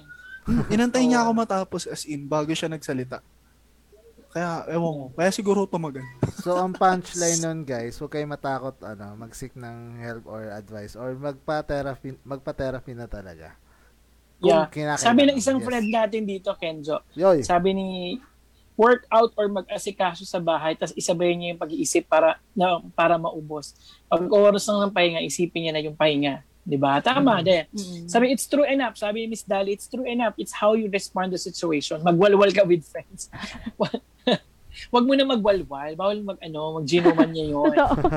Bawal. Walwal, ano. Ano, baka gusto sabihin ni Miss Dali, ano, ah, kwentuhan, Um, gano'n. Love from a distance. Yan, Yeah. Sabi nga niya. sabi nga ni Miss. Marami naman talagang options and how will you respond to different situations. Sabi nga natin, it always a matter of choice. Pipiliin mo yung bagay na controllable. Huwag Yes. mong piliin yung hindi mo kaya. Piliin mo kung ano yung present. Huwag mong piliin yung future kasi alam mo uncontrollable. Piliin mo kung ano yung kaya. And remember, you cannot share what you do not have. You can only share what you have. Ah, di ba? Ooh, autograph. Dami ng quotable quote. Kenjo, ikaw naman. Para sa inyo na tong Maraming- episode na to, guys. Marami siyang pasyente eh. Eh, dahil pasyente Ah, ni Kenjo eh. Nag-accommodate siya ngayon. May Okay. question ka pa, Badwin? Meron pa sa'yo, di ba? Wala na. Parang Ah. yung mga reply sa akin, oh, may follow-up question. Wala. Na-enlighten na siguro kay Kaya tayo kay Doc Kenjo. Oo, Ah, Doc ito may tanong dito, kalokohan kasi araw-araw, minu-minuto, bawat segundo kita naiisip. Paano daw pag ganun, ano, ma'am? Hala, nakakatakot na yun. Baka obsession na yun. Obsession. Pero, ayun. Na, ah, paano ba? In love? Baka in love naman. Ayun, Mm. Baka si Love Sir Eh, in love- Best. Nakausap Love surgeon. dyan.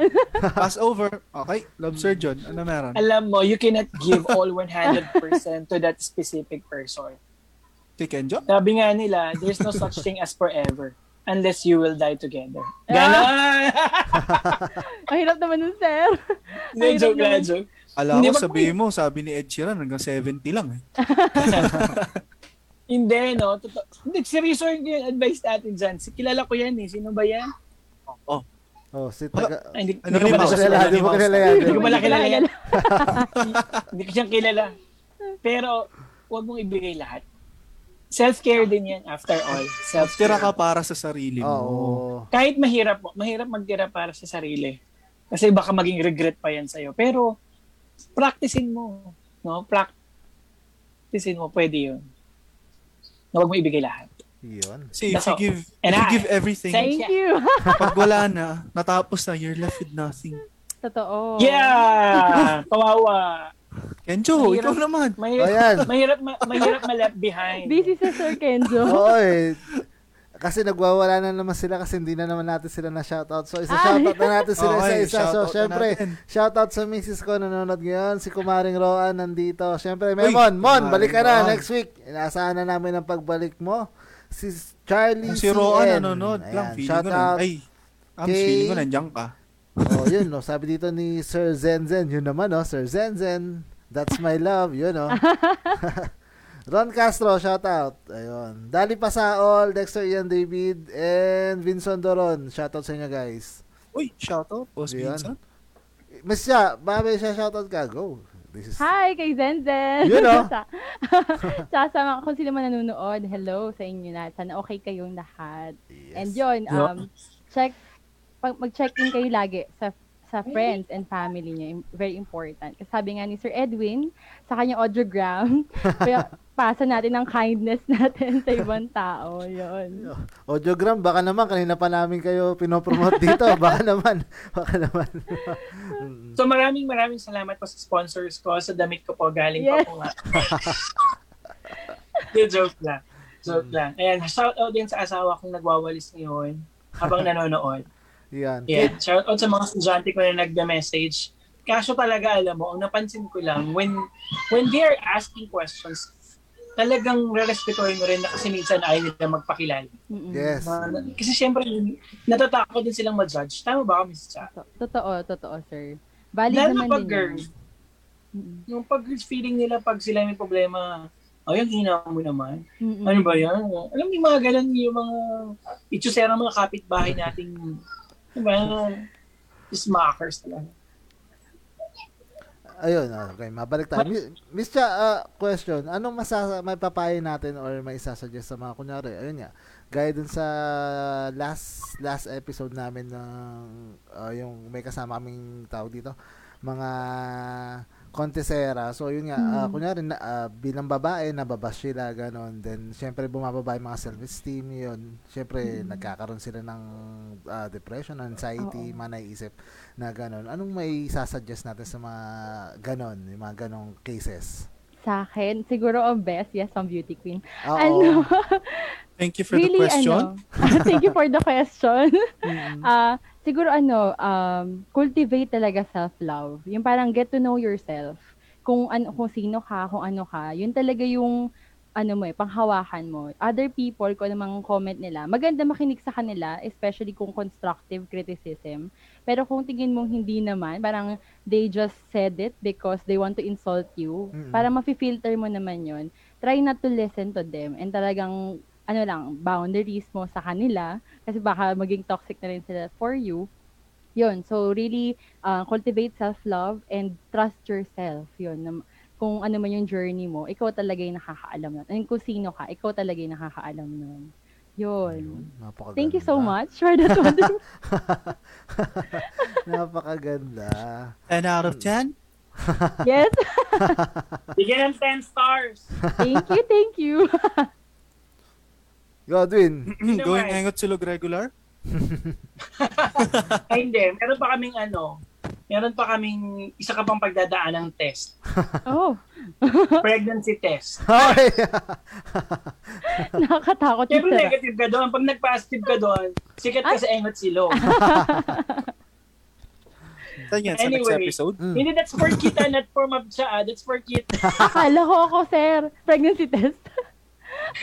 Okay. ako yun, may cancer ako.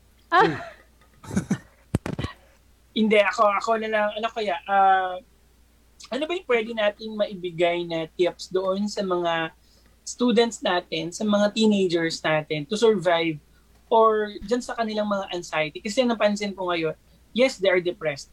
Pero mas nakikita ko marami dun sa statistics na meron ako na yung anxiety, yung paulit-ulit kasing nangyayari. Yung katulad ng pandemic, one year na. Tapos nagbago na naman yung quarantine. Ano kayo pwede natin ibigay sa kanila na survival tips talaga? Mm-mm. Miss Cha. Sige. So, a- actually, I listed 10. Charot. so, una- una-una muna siguro is to pause talaga. Yun talaga yung ma-advise ko. Kasi, it will stop the pattern of overthinking kung magpo-pause ka lang. And sabi nga rin ni Sir Kit kanina na ah, take a, di- a few deep breaths kasi it will help you focus. Tapos, second siguro is to um, focus on the present. Kaya na pa natin nasasabi. Pero it's really important to be mindful na kung ano talaga yung nangyayari ngayon, dun lang tayo magpo-focus. Kasi it will help you eh, also to stop overthinking. And to, siguro last, is to um, get or identify yung mga bagay na pwede mong gawin to also distract yourself. Like for distract, eh, hindi you. so, um, yung, like for example, be creative, like sa, sa ano natin ngayon, sa pandemic natin ngayon, we had this research sa, sa office na nakita namin kung ano talaga yung ginagawa ng mga tao, ng mga bata. Like, nag-aaral sila, nagpo-focus sila sa pag-aaral, gumagawa ng arts. Kaya kung makikita nyo yung sa feed natin, ang dami, di ba? Ang daming arts, ang daming music, ang daming ginagawa ng mga tao, like plants.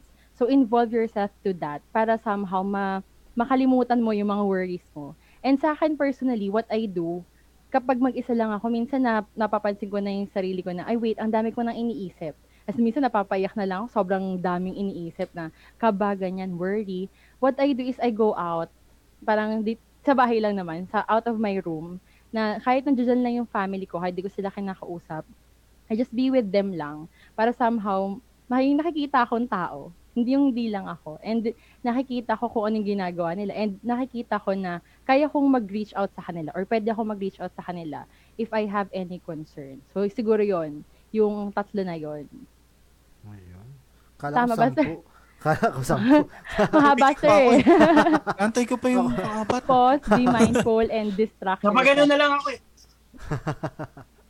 Tsaka, yun Yes. pala, dagdag ko na lang, sir. Mm-mm. Four and Sure. five, yung um, support, social support, strengthen your social support. So, sa ngayon, yung mga kaibigan mo, hindi mo masyado nakikita or significant other mo, LDR kayo, try to make routines with them, like FaceTime or like, kapag ka Zoom o ganyan, o di kaya Facebook Messenger na meron lang kayong chat. Tapos, seek, seek professional help talaga. If you need, ma- natanong ako ng sister ko kanina, kailan ka ba dapat mag pa-consult, no? So, ang sagot ko sa kanya, walang, walang ano, walang criteria kung kailan ka um, doon lang pupunta sa professional. Anytime pwede kang pumunta. Kasi with professionals naman, with, with, with mental health professionals, hindi naman nila ginajudge eh kung maliit lang yung problem mo or petty ba yung problem or ano ba yung problem mo. Ah, as long as they give you the chance to speak up kung ano yung gusto mo lang sabihin and to listen to you. Yun lang kasi very important na rin yung support na yun, yung makikinig. So yun siguro five na. Di ba? Five na Okay, tips five na. for them. Mm-mm. Ayun, napakaganda. Awaiting on number six. wala na. Wala na. Baka kayo may ma-add. Ano? Napakaganda. Learn to motivate each other. Yan. Yun lang yan. Alam mo naman tayo, ayaw natin, ayaw natin na audiogram. Baka mapuno na yung Find page. purpose. Yun. Find Oo. your purpose. Wow.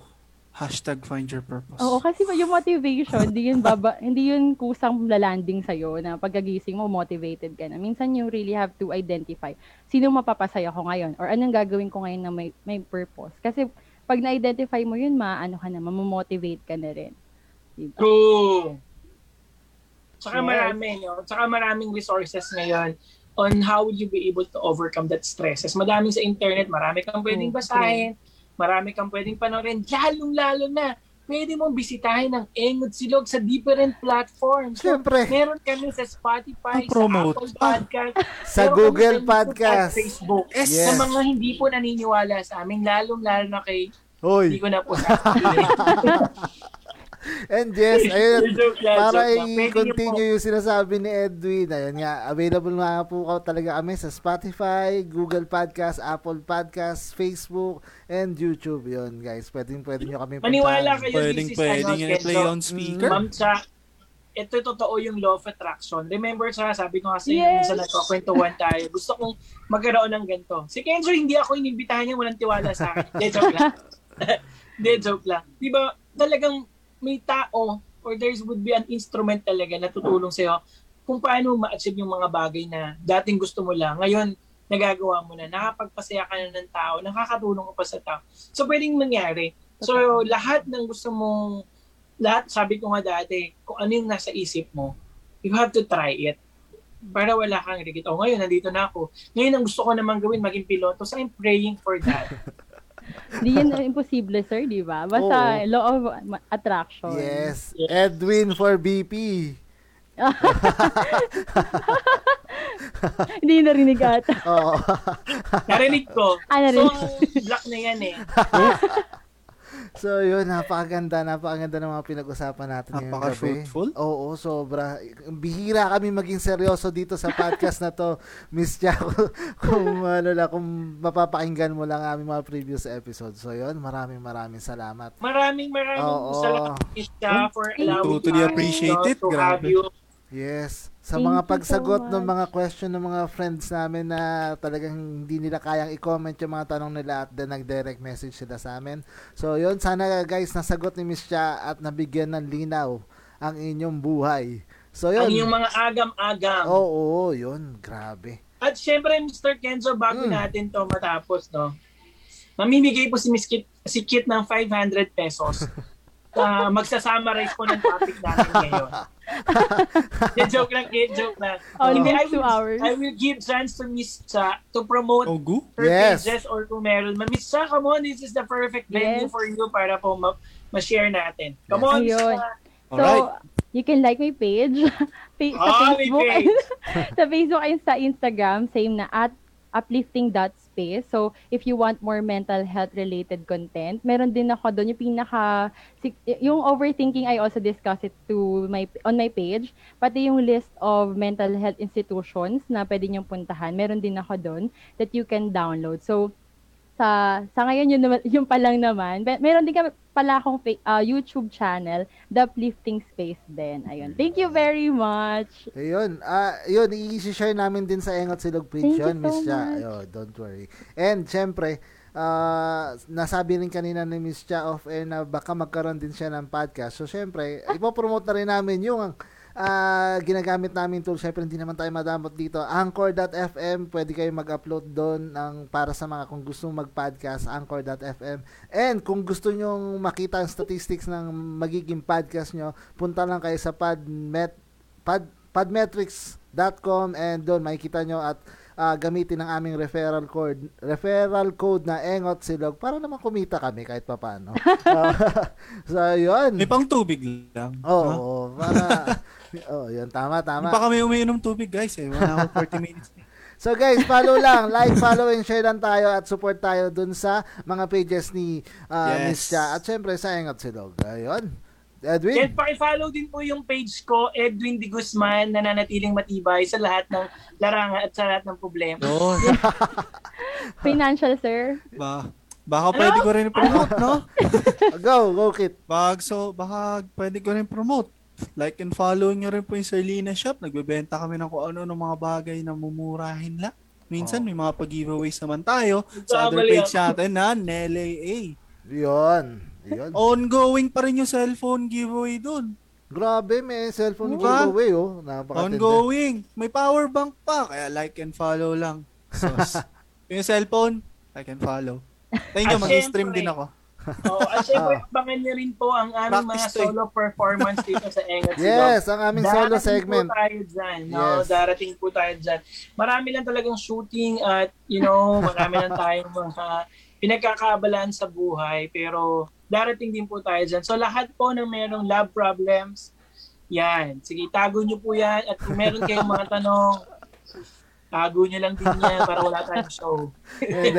So yun guys, syempre po promote ko na rin ang episode natin next week. Though wala kaming guest next next week, pero syempre magbabalik ang Ga- Gossip, Gossip Boys. Boys. At syempre hindi lang yung Gossip Boys ang babalik guys. Magkakaroon tayo ng ah, parang radio drama. So meron tayo, yun, meron kaming love story. Yung isa Oo.